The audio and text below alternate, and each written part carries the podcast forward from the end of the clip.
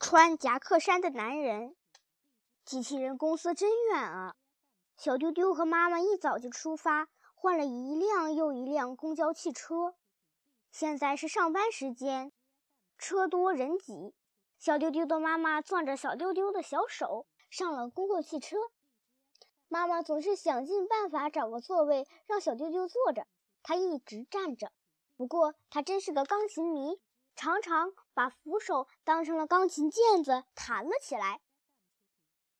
当然，今天弹的不是《胜利进行曲》，而是正在创作的《机器人进行曲》。突然，小丢丢抓住妈妈的手，打断了他的构思。妈妈俯下身问小丢丢：“什么事儿？饿了？”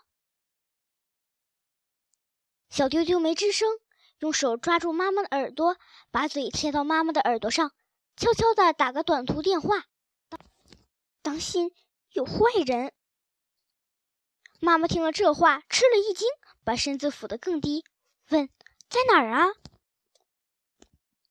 小丢丢用蚊虫那样细小的声音，悄悄地告诉妈妈：“后面有个穿夹克衫的男人，一直跟着我们，用眼睛盯我们。”经小丢丢的提醒。妈妈直起身子，暗地里一回头，果真有个身材高大、穿着夹克衫的男人，头发油亮油亮的。忽然，这个男人也暗地里回过头来，朝这边一瞧，正好和小丢丢妈妈的眼光碰在一起。说时迟，那时快，两人都赶紧回头，装成若无其事的样子。机器人进行曲再也创作不下去了。小丢丢的妈妈从那人冷冷的目光中，觉得。对方不怀好意，他的心好像被揪了一下，紧张起来。他有点后悔，如果小丢丢的爸爸一来，那就好了。不过他也感到欣慰，小丢丢小小年纪，居然能够从人群当中发现有一个坏人。妈妈决定赶紧下车。小丢丢和妈妈从前门下车，穿夹克衫的男人从后门下车。这下子他们更紧张了。小丢丢和妈妈往那边一瞧，哦，那人也正在偷偷的碰着他们呢。三对目光碰在了一起，小丢丢手心冰凉，妈妈也吓出了冷汗。过了一会儿，一辆公共汽车来了，小丢丢和妈妈从前门上车，那个穿夹克衫的男人立刻上了后门。小丢丢急中生智，和妈妈跳下前门。那时。穿夹克衫的男人也跳下了后门。你们怎么了？这不是儿童公园，这是公共汽车。你们一会儿跳下来，一会儿跳下去，像跳木马似的。前门的售票员跟他们说：“先生，你要上哪儿？这是三路公交车，您别看错了。”后门的售票员很和蔼，对那个男人说道。穿夹克衫的男人没有回答他的话。他用眼睛朝小丢丢这边瞟。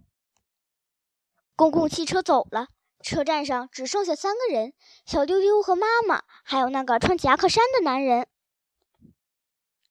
那人把手往衣袋里一插，嘿，装出一副若无其事的样子。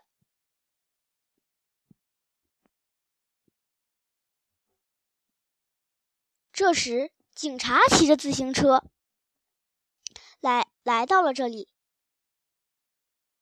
小丢丢的妈妈拦住他：“先生，那个男人一直盯着我们。”那个男人又装出一副若无其事的样子：“先生，你是哪个单位的？”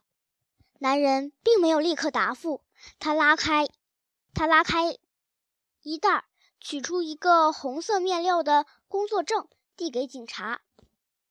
警察看了一下，又问：“你干嘛盯着他们？”我在执行任务。执行任务。一听这话，不仅警察显得惊讶，小丢丢和他的妈妈都感到莫名其妙。你、你们消防队兵人执行什么工作？是这样的，先生。直到现在，男人才痛痛快快地回答：“我正在监视我们的监视对象。”监视？谁是你们的监视对象？这个小孩子。这个孩子是你们的监视对象。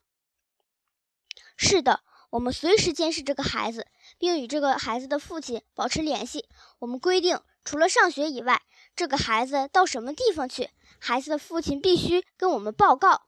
今天我们接到他的报告，说孩子要上机器人公司，消防队就派我跟踪，负责监视。干嘛要跟踪他呀？他有可怕的特异功能。什么特异功能？他会哭。